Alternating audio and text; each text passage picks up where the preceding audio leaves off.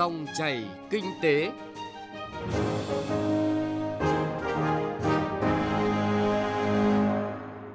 Xin kính chào quý vị và các bạn. Mời quý vị và các bạn cùng theo dõi chương trình Dòng chảy kinh tế ngày 30 tháng 9 năm 2019. Trong 20 phút của chương trình, chúng tôi sẽ chuyển tới quý vị và các bạn những nội dung chính sau. Làm rõ quy định ghi nhãn hàng hóa Made in Việt Nam với hàng hóa lưu thông nội địa. Hải quan Hà Tĩnh thí điểm triển khai nộp thuế điện tử doanh nghiệp nhờ thu. Câu chuyện cà phê doanh nhân hôm nay, chúng tôi mời quý vị thính giả cùng biên tập viên Hà Nho trò chuyện với doanh nhân Nguyễn Đỗ Hà, tổng giám đốc công ty cổ phần xứ Hải Dương với mơ ước trở thành một nhà sản xuất mỹ nghệ chuyên nghiệp. Bây giờ mời quý vị và các bạn cùng nghe một số thông tin kinh tế đáng chú ý. Trong 9 tháng qua, ngành thuế ước thực hiện được gần 65.000 cuộc thanh tra kiểm tra tại trụ sở người nộp thuế, kiểm tra được gần 370.000 hồ sơ khai thuế tại cơ quan thuế. Tổng số tiền kiến nghị xử lý qua thanh tra kiểm tra ước đạt hơn 39.000 tỷ đồng. Phó Thủ tướng Vương Đình Huệ, trưởng ban chỉ đạo điều hành giá cho biết, dự kiến trong tháng 10 này, trình Thủ tướng xem xét quyết định đối với hai phương án về giá dịch vụ BOT Phương án 1 tăng giá giai đoạn từ năm 2019 đến năm 2021 theo hợp đồng đã ký. Phương án 2 giữ nguyên mức giá hiện tại chỉ thực hiện việc tăng theo hợp đồng. Theo thống kê của Ngân hàng Thế giới, Việt Nam có khoảng 4,5 triệu kiều bào đang sinh sống ở nước ngoài. Theo đó, lượng kiều hối chuyển về Việt Nam tăng liên tục qua các năm, lọt vào top 10 thế giới năm 2017 và 2018. Với dòng kiều hối trung bình khoảng 16 tỷ đô la Mỹ một năm trong những năm gần đây, dự báo con số về Việt Nam trong năm 2019 sẽ không thấp hơn mức này. Đây là nguồn lực lớn đối với nền kinh tế Việt Nam. Thưa quý vị, thưa các bạn, trong thời gian vừa qua, liên tiếp xảy ra tình trạng gian lận xuất xứ, lợi dụng thương hiệu Việt nhằm trục lợi, gây nhiều hệ lụy, mất niềm tin của người tiêu dùng. Trước những yêu cầu cấp bách về quy định xác định xuất xứ, nhiều hiệp hội doanh nghiệp ngành nghề đã bày tỏ hy vọng các cơ quan chức năng nhằm hoạch định chính sách sớm đưa ra tiêu chuẩn đối với hàng tiêu dùng nội địa. Ghi nhận của phóng viên Đài Tiếng nói Việt Nam. Mới đây, tổ công tác của Thủ tướng Chính phủ đã có buổi làm việc với các hiệp hội ngành hàng nhằm lắng nghe các ý kiến về đẩy mạnh phòng chống gian lận thương mại xuất xứ. Bên cạnh đó tìm giải pháp tháo gỡ các khó khăn vướng mắc liên quan đến hoạt động xuất nhập khẩu hàng hóa, Tại buổi làm việc, đại diện các hiệp hội ngành hàng khẳng định các cơ quan cần tăng cường kiểm tra giám sát hoạt động xuất nhập khẩu đối với những mặt hàng dấu hiệu gian lận thương mại xuất xứ, phải điều tra và xử lý nghiêm. Bên cạnh đó cần sớm ban hành quy định xác định nguồn gốc xuất xứ, tránh tình trạng lợi dụng thương hiệu Việt Nam để trục lợi. Đại diện Hiệp hội Dệt may, Hiệp hội Da dày, Hiệp hội Gỗ và Lâm sản đều kiến nghị Bộ Công Thương sớm hoàn thiện dự thảo quy định về Made in Việt Nam, qua đó ban hành tiêu chí rõ ràng, cụ thể để làm cơ sở xác định hàng hóa xuất xứ tại Việt Nam. Mặt khác, các đại biểu cũng đánh giá tiêu thụ điện năng là một yếu tố rất quan trọng để xác định một cơ sở có sản xuất thực tế hay chỉ nhập hàng về rồi dán tem mác cũng là một yếu tố chứng minh năng lực sản xuất của cơ sở đó đến đâu. Ngoài ra, tiêu chuẩn quy định về hàng Made in Việt Nam cũng phải phù hợp với thị trường quốc tế, tránh tình trạng cả thế giới công nhận nhưng tự Việt Nam phủ nhận là hàng của mình. Về việc sản xuất ghi nhãn xuất xứ Made in Việt Nam, bà Trần Thị Thu Hương, Giám đốc Trung tâm xác nhận chứng từ thương mại thuộc Phòng Thương mại và Công nghiệp Việt Nam cho biết, chúng ta có quy định về xuất xứ đối với sản phẩm. Theo quy định, khi xác định xuất xứ cho một sản phẩm, chúng ta cần nhìn vào sản phẩm đó để xem có đáp ứng về quy tắc xuất xứ thuần túy, tức là quy tắc xuất xứ toàn bộ hay không thuần túy. Sản phẩm có xuất xứ thuần túy tức là không sử dụng thành phẩm, nguyên phụ liệu nào nhập khẩu trong quá trình sản xuất ra sản phẩm. Còn sản phẩm không thuần túy Việt Nam tức là có sử dụng nguyên phụ liệu nhập khẩu để sản xuất ra sản phẩm. Trong trường hợp này, chúng ta có quy định về quy tắc xuất xứ đối với thành phần nguyên phụ liệu nhập khẩu. Sản phẩm muốn đáp ứng quy định về xuất xứ phải qua quá trình chuyển đổi cơ bản, mã HS. Nếu mã HS của nguyên liệu đầu vào được sử dụng trong quá trình sản xuất khác với mã HS của sản phẩm cuối cùng thì đáp ứng về xuất xứ. Tuy nhiên, muốn đáp ứng quy định chuyển đổi, doanh nghiệp cần vượt qua công đoạn gia công đơn giản. Ông Trần Thanh Hải, Phó Cục trưởng Cục xuất nhập khẩu Bộ Công Thương cho biết, thông tư quy định về cách xác định sản phẩm hàng hóa là sản phẩm hàng hóa của Việt Nam hoặc sản xuất tại Việt Nam áp dụng cho hàng hóa lưu thông trên thị trường Việt Nam nên ngôn ngữ thể hiện bắt buộc phải là tiếng Việt. Thay vì sử dụng cụm từ Made in Việt Nam, các doanh nghiệp phải sử dụng một trong những thuật ngữ như sản phẩm của Việt Nam, sản phẩm Việt Nam, hàng hóa của Việt Nam, hàng Việt Nam, sản xuất tại Việt Nam. Tuy nhiên, việc chỉ được sử dụng duy nhất một trong số các thuật ngữ được đưa ra trong thông tư khiến nhiều đại diện doanh nghiệp lo ngại vì nhiều trường hợp không thể hiện được hết ý nghĩa. Bên cạnh đó, vấn đề phát sinh thủ tục hành chính cũng được các doanh nghiệp hết sức quan tâm. Ông Trần Thanh Hải nêu rõ. Thông tư đưa ra các quy định về ngôn ngữ và nội dung thể hiện. Thế thì cái ngôn ngữ ở đây thì chúng ta sinh sống tại Việt Nam và cái hàng hóa này là lưu thông tại Việt Nam thì chúng ta phải sử dụng tiếng Việt để thể hiện cái nội dung đó thể hiện trước hết là bằng tiếng Việt. Chúng ta phải lựa chọn một trong các cụm từ ở đây để chúng ta thể hiện. Hoặc là chúng ta ghi nó là sản phẩm của Việt Nam, sản phẩm Việt Nam, hàng hóa của Việt Nam, hàng hóa Việt Nam, sản xuất tại Việt Nam, chế tạo tại Việt Nam. Việt Nam chế tạo ví dụ như vậy tùy theo cái sản phẩm của chúng ta là hàng nông sản hàng công nghiệp hay sản phẩm thì chúng ta chọn một cái hình thức chúng ta ghi thì hiện nay trong dự thảo thông tư thì chúng tôi đang đưa ra cái cách ghi như vậy để bắt buộc phải tuân thủ Tại hội thảo lấy ý kiến các hiệp hội doanh nghiệp ngành hàng về dự thảo thông tư quy định về cách xác định sản phẩm, hàng hóa là sản phẩm, hàng hóa của Việt Nam hoặc sản xuất tại Việt Nam. Thứ trưởng Bộ Công Thương Trần Quốc Khánh cho biết, thông tư này không cho phép doanh nghiệp ghi lên bao bì sản phẩm cụm từ xuất xứ Việt Nam vì đây là khái niệm rất dễ gây nhầm lẫn, doanh nghiệp nên tuân thủ. Hàng hóa lưu thông trong nước thì bên cạnh cái câu chuyện ghi nhãn, nó còn có cái câu chuyện tiếp thị. Chính vì vậy cho nên thông tư này bao gồm cả hai trường hợp. Một là áp dụng cho ghi nhãn hàng hóa, hai là áp dụng cho tiếp thị và tiếp thị thì nó có là gì? Tất cả những cái tài liệu đi kèm theo hàng hóa. Và thậm chí trong quá trình là quảng cáo hàng hóa rồi tuyên truyền về hàng hóa trên các phương tiện thông tin đại chúng, cũng phải tuân thủ các cái quy định tại thông tư này và chỉ nói là sản phẩm của Việt Nam hay hàng hóa sản xuất tại Việt Nam, khi sản phẩm hay là hàng hóa của mình đáp ứng được đúng các cái quy tắc, quy định tại trong dự thảo thông tư này. Chính vì vậy nên thông tư này có sự khác biệt nhất định so với cái hàng hóa xuất khẩu hàng hóa xuất khẩu chúng ta đã có các quy định. Như thế nào thì được coi là có xuất xứ Việt Nam rồi. Nhưng thông tư này bên cạnh cái câu chuyện xuất xứ nó có mở rộng thêm ra một chút. Cho nên quan điểm của ban soạn thảo chúng tôi là rất mong muốn thông tư này nó có cái sự phân biệt phạm vi điều chỉnh. Vẫn phải là tất cả các tổ chức sản xuất và kinh doanh hàng hóa trên thị trường Việt Nam. Thì khi ghi nhãn phải ghi đúng theo cái quy định tại thông tư này. Đại diện Bộ Công Thương nêu rõ về nguyên tắc, thông tư quy định về cách xác định sản phẩm hàng hóa là sản phẩm của Việt Nam hoặc sản xuất tại Việt Nam sẽ không làm phát sinh chi phí cho doanh nghiệp, giúp doanh nghiệp ghi nhãn chính xác hơn cho sản phẩm của mình, tránh được nguy cơ bị cáo buộc là gian lận xuất xứ, loại bỏ dần tình trạng hàng nhập khẩu nhập nhèm, đội lốt hàng Việt Nam.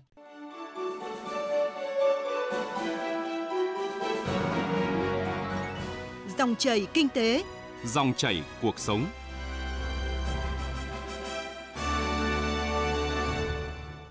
Quý vị, thưa các bạn, từ ngày 15 tháng 9 vừa qua thì Cục Hải quan Hà Tĩnh đã kiểm tra thí điểm chương trình nộp thuế điện tử cho doanh nghiệp hay còn gọi là chương trình doanh nghiệp nhờ thu. Việc triển khai chương trình nộp thuế điện tử doanh nghiệp nhờ thu nhằm tạo thuận lợi cho doanh nghiệp thường xuyên làm thủ tục xuất nhập khẩu. Ghi nhận thực tế của phóng viên Phạm Hạnh. Chương trình doanh nghiệp nhờ thu là doanh nghiệp ký ủy quyền cho ngân hàng trích nợ từ tài khoản của doanh nghiệp để nộp thuế nhờ cơ quan hải quan. Sau khi phát sinh tờ khai nợ thuế thì chuyển ngay thông tin về số thuế phải nộp của từng tờ khai sang ngân hàng mà doanh nghiệp đã ủy quyền. Theo đó, tiền nộp thuế sẽ được tự động trích từ tài khoản của doanh nghiệp mở tại ngân hàng để nộp thuế thay vì doanh nghiệp phải lập lệnh thanh toán tiền thuế trên cổng thông tin điện tử của hải quan hoặc tại ngân hàng. Như vậy đến thời điểm này, doanh nghiệp có thể áp dụng 3 phương thức nộp thuế xuất nhập khẩu, thanh toán trực tiếp tại ngân hàng, nộp thuế điện tử 24 trên 7 và chương trình doanh nghiệp nhờ thu. Tham gia chương trình doanh nghiệp nhờ thu, doanh nghiệp sẽ chỉ phải thực hiện một lần đăng ký và ủy quyền trích nợ với ngân hàng giữ tài khoản mà không phải thực hiện thêm thao tác nào. Ông Hoàng Hà, công ty cổ phần và thương mại Hải Nam gần 3 năm làm thủ tục xuất nhập khẩu cho biết, doanh nghiệp sẽ không phải làm thủ tục lập lệnh thanh toán tiền thuế trên cổng thông tin điện tử của hải quan hoặc tại ngân hàng, không phải mất thời gian và chi phí để thanh toán nợ thuế. Thông thường thì phải mất khoảng một ngày để hoàn thành cái quy trình từ khi mà truyền tờ khai cho tới khi là thông quan tờ khai. Tại vì là sau khi truyền tờ khai sẽ phải làm giấy nộp tiền vào ngân sách. Và nộp tiền xong thì là sẽ phải đưa vào ngân hàng. Và ngân hàng nộp tiền xong thì khi nào mà hệ thống nghĩa vụ về tiền thuế ấy, nó được hoàn thành thì cái đấy bên hải quan thì mới là thông quan cái tờ khai hàng hóa đấy. Tốn rất là nhiều thời gian trong việc là doanh nghiệp phải chờ rồi là đi lại cũng như là các cái thủ tục nó đi kèm. Nhưng mà từ khi mà có cái hệ thống thấy là tiết kiệm rất là nhiều thời gian. Sau khi mà lên tờ khai xong và hoàn thành luôn cái nghĩa vụ tiền thuế đấy ngay trên trang tục. cục Thí điểm chương trình này trước đó, Cục Hải quan Hà Tĩnh đã có văn bản triển khai tới toàn thể cán bộ công chức tại các tri cục, đơn vị cũng tuyên truyền niêm yết đầy đủ điều kiện và quy trình thực hiện chương trình nộp thuế điện tử doanh nghiệp nhờ thu tại trụ sở làm thủ tục hải quan.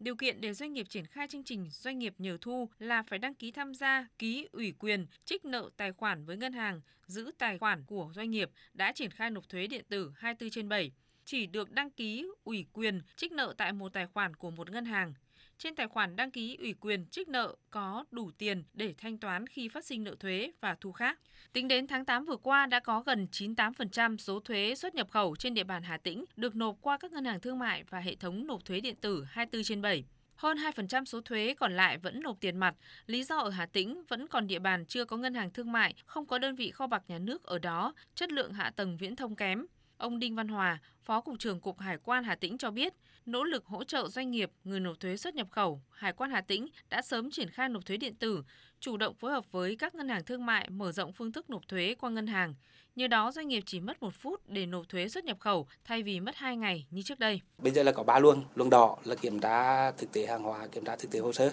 luồng vàng là kiểm tra chi tiết hồ sơ, chứ không kiểm tra hàng hóa, còn luồng xanh là có hồ sơ là thông quan luôn. Thì quản lý theo cái ba cái mức độ như vậy nhân luồng xanh với luồng vàng thì thường thường là chiếm tỷ lệ lớn hơn luồng đỏ. Luồng đỏ là những cái mặt hàng như doanh nghiệp nào mà có nguy cơ rủi ro cao thì được phân vào luồng đỏ, phải kiểm tra chi tiết hồ sơ, kiểm tra thực tế hàng hóa. Năm 2019 này, số thu ngân sách mà Hải quan Hà Tĩnh được giao là 6.900 tỷ đồng. Tính đến ngày 15 tháng 9, số thu nộp ngân sách nhà nước của Cục Hải quan Hà Tĩnh đã đạt 72% chỉ tiêu thu của cả năm. Theo tính toán, từ nay đến cuối năm, bình quân số thu mỗi tháng của Cục Hải quan Hà Tĩnh phải đạt là 600 tỷ đồng. Đây là con số khá áp lực của một cục hải quan, chỉ có khoảng 240 doanh nghiệp đang thực hiện xuất nhập khẩu hàng hóa qua các chi cục như ở Hà Tĩnh. Vì vậy, Cục Hải quan Hà Tĩnh thường xuyên có hướng dẫn các chi cục thực hiện nhiệm vụ nhanh chóng khắc phục, hướng dẫn xử lý các vướng mắc nảy sinh, đặc biệt là với tinh thần phải giữ chân doanh nghiệp để người dân và doanh nghiệp hài lòng. Cục đã chỉ đạo các đơn vị bằng sự nỗ lực thực hiện cải cách thủ tục hành chính, tạo điều kiện thuận lợi nhất cho doanh nghiệp, cho người dân đến làm thủ tục hải quan, thông quan nhanh, nộp thuế thuận tiện nhất, tăng cường hướng dẫn các quy trình nghiệp vụ về thuế, đối thoại với doanh nghiệp để kịp xử lý vướng mắc. Cục Hải quan Hà Tĩnh cũng liên tục đẩy mạnh công tác kiểm tra sau thông quan, thanh tra, đấu tranh chống buôn lậu, gian lận thương mại, tăng cường công tác thu thập thông tin từ các doanh nghiệp lớn, dự án đầu tư lớn để nắm được thông tin về hoạt động xuất nhập khẩu, kim ngạch xuất nhập khẩu để đánh giá khả năng thu và biện pháp cần thực hiện. Cà phê doanh nhân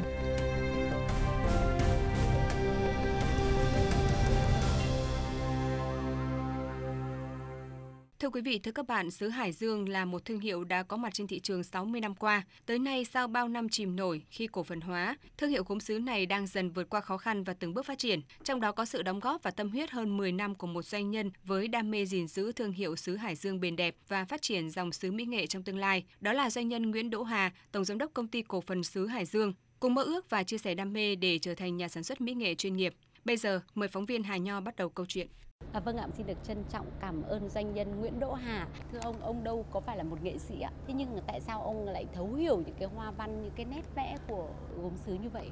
À, tất nhiên khi mà mình triển khai một sản phẩm đấy thì mình đầu tiên mình phải nghiên cứu cái thị trường đó. Sau đó là mình cũng phải gặp các cái chuyên gia trong lĩnh vực đó để mình tìm hiểu và ờ, từ góc nhìn thị trường, từ cái góc nhìn của những cái người chuyên gia, những người nghệ sĩ thì mình mới đúc rút ra được các cái kinh nghiệm trong cái lĩnh vực này thì nó cần những yếu tố gì và nó như thế nào. Ở đây thì nó cũng có một cái thuận lợi ờ, trước khi nói khó khăn ấy là bản thân là cái mảng sứ mỹ nghệ này thì ờ, công ty cũng đã có công ty liên kết là công ty cổ phần gốm sứ Chu Đậu ấy, đã có cái sản phẩm mỹ nghệ này rồi, đã phát triển rồi. Tuy nhiên là cái việc mà phát triển đấy nó chưa đến một cái quy mô mà mình mong muốn. Thì cái việc mà liên kết giữa sứ Hải Dương và gốm sứ Chu Đậu thì nó sẽ đạt được những cái hiệu quả mình mong muốn hơn. Và cái quan trọng ở đây mình phải đúc rút được những cái thế mạnh của mỗi công ty và kết hợp với nhau để nó tạo thành một cái công thức mà nó phát triển được cả hai. À, phát huy thế mạnh của những thương hiệu đã phát triển rồi mà đạt đến cái trình độ nghệ thuật ấy thì có cái khó khăn như thế nào ạ? Thực ra cái khó khăn ở đây nó có hai phần. Phần thứ nhất là đối với những cái mảng sản phẩm uh, sáng tác ấy, thì cái việc mà để mà tìm được những cái nguồn lực có thể sáng tác được trong cái ngành uh, sứ là rất khó khăn. Ờ, bình thường có thể sáng tác trong các ngành khác nó rất là đơn giản bởi vì là ờ, nếu như mà cái người nào mà có tài năng, mọi người vẽ ra được các cái ờ, tranh đẹp thì nó ra được đúng cái mình mong muốn. Nhưng đối với ngành sứ nó là cái ngành đặc biệt nó là cái ngành phải qua lửa. Thế cho nên là khi mà vẽ ra như thế rồi nhưng lúc ra qua lửa bản thân cái hình đấy nó khác rồi màu nó khác đi rồi và nó đòi hỏi những cái người nghệ nhân ở đây phải là rất kinh nghiệm trong ngành để mà quyết định mình dùng cái màu gì dùng ở điểm nào để mà khi nó nung ra nó nóng chảy ra nó lại ra đúng cái hình mình cần, ra đúng cái màu mình cần. Còn nếu mình vẽ đúng cái hình mình cần, có khi lúc nó nung, nó chảy ra rồi, nó lại thành cái hình dài thòng thọc mà không phải cái mình cần, màu thì nó lại ra màu khác đi. Và đấy chính là cái điểm khó nhất ờ, khi mà mình làm cái mảng sứ mỹ nghệ mà nó đòi hỏi các cái phần sáng tác. Ông bà ta có câu là vàng thừa lửa gian nan thừa sức thế thì vừa yêu cầu về mặt mỹ thuật, vừa yêu cầu về mặt kỹ thuật cao như vậy thì có những lúc nào ông thấy nản không ạ? À, cái việc này thì nó phải đâu phải một mình tôi làm đâu mà bảo là khi mình gặp mà mình ờ, khó khăn cái chính ở đây là tôi cũng chỉ là tạo ra một cái môi trường tạo ra một cái hệ thống để mà mọi người có thể liên kết với nhau cùng làm và mỗi người một chân một tay. Và ở đây là mình cũng tận dụng được rất nhiều những cái lợi thế của một cái nhà máy 60 năm với rất nhiều những công nhân tay nghề bậc cao, rất nhiều những nghệ nhân và làm sao để mình liên kết mọi người lại với nhau để mà cùng tâm huyết tạo ra các sản phẩm và mỗi người gánh một cái phần khó thì tự nhiên tất cả các cái khó khăn đấy nó không phải là cái gì quá lớn nữa. Cái ý tưởng tới đây của ông như thế nào để có thể là kết nối mọi người với nhau được để tạo ra một sản phẩm thương hiệu của Việt Nam như vậy? Cái việc này thì chúng tôi cũng đã làm 10 ờ, năm nay rồi. Đối với cái mảng ờ, sứ gia dụng cũng đang đã phát triển ờ, khá là tốt và đảm bảo duy trì được cái truyền thống 60 năm nay của sứ Hải Dương nó là sứ rất bền. Thế còn đối với cái mảng sứ mỹ nghệ Ờ, mặc dù là bên ờ, công ty cổ phần gốm sứ Chu Đậu cũng đã phát triển được một thời gian thế nhưng mà vẫn chưa đạt được cái tầm mình muốn cho nên chúng tôi cũng đang cố gắng là sử dụng những cái kinh nghiệm về mặt quản trị kinh nghiệm về mặt liên kết mọi người để mà áp dụng sang mình cũng xây dựng cái mô hình cái mảng sứ mỹ nghệ này tương tự như đã xây dựng sứ Hải Dương. Thì cái, câu chuyện ở đây nó cái câu chuyện mình lặp lại những cái quy trình những cái cách làm mà mình đã thực hiện thành công để mà mình triển khai vào một cái lĩnh vực mới tất nhiên nó sẽ có cái điều chỉnh, ví dụ như cái mảng về mỹ nghệ, nó đòi hỏi cái phần sáng tác, thì cái phần đấy mình phải có cái cách triển khai mới hơn và cái đó chính lại là những cái việc mà mình cần phải thu thập được kinh nghiệm của những cái chuyên gia trong ngành, những cái nghệ nhân trong ngành để mình có thể xây dựng được thành cái mô hình riêng của mình. Tôi cảm nhận được cái sự tâm huyết của ông đối với xứ mỹ nghệ. Thế thì ờ, xuất phát từ cái ý tưởng nào mà ông mong muốn là phát triển một cái dòng sản phẩm như vậy ạ? Ở đây là cũng do cái thực tế trên thị trường thôi. Khi mà tôi ờ, tiếp quản bên ờ, công ty cổ phần gốm sứ Chu Đậu thì tôi thấy là đây là cái mảng mà khách hàng rất là quan tâm. Tuy nhiên là cái năng lực tổ chức sản xuất của công ty nó chưa đủ đáp ứng được cái số lượng cũng như những cái nhu cầu đặc thù của thị trường thì mình làm sao mình tổ chức lại để nó đáp ứng nhu cầu thị trường thôi. Ở đây thì chúng tôi cũng ờ, nhắm nhiều đến những cái nhóm khách hàng mà có cái nhu cầu trang trí cho nhà cửa mình đẹp hơn và cũng có một nhóm khách hàng nữa là những cái nhóm khách hàng rất cần những cái quà tặng mà để, gọi là, lưu để đời cho cái người mình muốn tặng. Thì cái sản phẩm sứ mỹ nghệ chính là cái sản phẩm mà mọi người có thể đem tặng mà để bày mãi trong nhà. Thực sự mọi việc nó cũng chỉ bắt đầu khi mà mình ờ, ra trường và đi làm. Lúc bây giờ mình mới thấy nó có những thứ mà mình thực sự thích thú, đam mê và mình ờ, gắn bó với nó thì cái thích thú đam mê đầu tiên của tôi cũng chủ yếu về vấn đề mặt quản trị doanh nghiệp. Và tôi cũng đã ờ, học hỏi và làm rất nhiều về vấn đề quản trị doanh nghiệp. Và cho đến khi tôi gắn bó với sức Hải Dương thì ngoài quản trị gắn ờ, doanh nghiệp ra thì nó lại gắn rất nhiều đến sản phẩm, gắn rất nhiều đến cái việc sáng tạo ra sản phẩm đó. Và tôi lại đam mê tiếp theo cái sự sáng tạo với cái sản phẩm sứ Hải Dương. Và bây giờ tiếp tục lại đam mê với cái sản phẩm ờ, sứ mỹ nghệ gốm sứ Chu động câu chuyện ông trao đổi để ông thu hút được những cái nghệ nhân đấy về với mình thì là chia sẻ như thế nào về cái ước mơ về cái đam mê của ông ạ? Thực ra nếu mà nói chỉ chia sẻ cái ước mơ đam mê của tôi thì nó không đủ để mà mọi người uh, có thể uh, gắn bó được. Nhưng mà cái mà uh, chúng tôi cũng đang cố gắng phát triển đây nó là một cái ước mơ của cả công ty. Và quan trọng hơn ấy là mình cũng phải tạo ra được những cái môi trường những cái điều kiện làm việc những cái cách làm để mà mọi người có thể thấy cái việc mà tham gia nó dễ dàng và nó nó tạo ra được những cái lợi ích chung và thậm chí đem lại những lợi ích cho xã hội, thì với cái đó nó sẽ có cái sức hút nhiều hơn và chúng tôi đang làm theo hướng đó. Hiện nay cũng đã đạt được một số các cái kết quả ban đầu. Tuy nhiên là cái cái kết quả tiếp theo thì đang còn phải làm thêm rất là nhiều. À, và trong trường hợp này thì tôi nhớ đến một câu là bạn không thể thay đổi hướng gió nhưng bạn có thể điều khiển cánh buồm trong trường hợp này để đi đúng hướng để phát triển như thế nào ạ? Ở công ty chúng tôi thì tất cả mọi hoạt động của công ty đều rất minh bạch và đặc biệt là cái hệ thống thông tin của công ty thì cũng đang triển khai rất là minh bạch. Tất cả các cái công việc trong công ty đều được làm việc trên cơ sở các cái nhóm trao đổi và nó được cập nhật kịp thời hàng ngày thông qua các cái mạng xã hội, thông qua các cái ứng dụng ờ, online. Và ngoài ra thì ờ, cứ định kỳ khoảng một tháng một lần thì công ty cũng có những cái cuộc họp toàn công ty ờ, ngoài các cái cuộc họp với các nhóm để mà cũng trao đổi những cái ờ, mục tiêu những cái ước vọng và những cái khó khăn cản trở để mà cùng nhau vượt qua. Ông mong đợi điều gì ạ trong tương lai ạ của cái xu hướng phát triển của xứ Hải Dương và gồm xứ Chu Đậu ạ? Tôi cũng mong muốn tạo ra một cái hình ảnh là một cái nhà sản xuất chuyên nghiệp về mỹ nghệ chứ không chỉ đơn thuần là những cái xưởng mỹ nghệ gia đình như từ trước đến nay vẫn có. Vâng ạ, xin trân trọng cảm ơn ông ạ. Cuộc trò chuyện của phóng viên Hà Nho với doanh nhân Nguyễn Đỗ Hà, Tổng Giám đốc Công ty Cổ phần Sứ Hải Dương đã kết thúc chương trình Dòng chảy Kinh tế hôm nay của Đài Tiếng Nói Việt Nam. Chương trình do biên tập viên Phạm Hành cùng nhóm phóng viên Kinh tế thực hiện. Cảm ơn quý vị thính giả đã quan tâm theo dõi.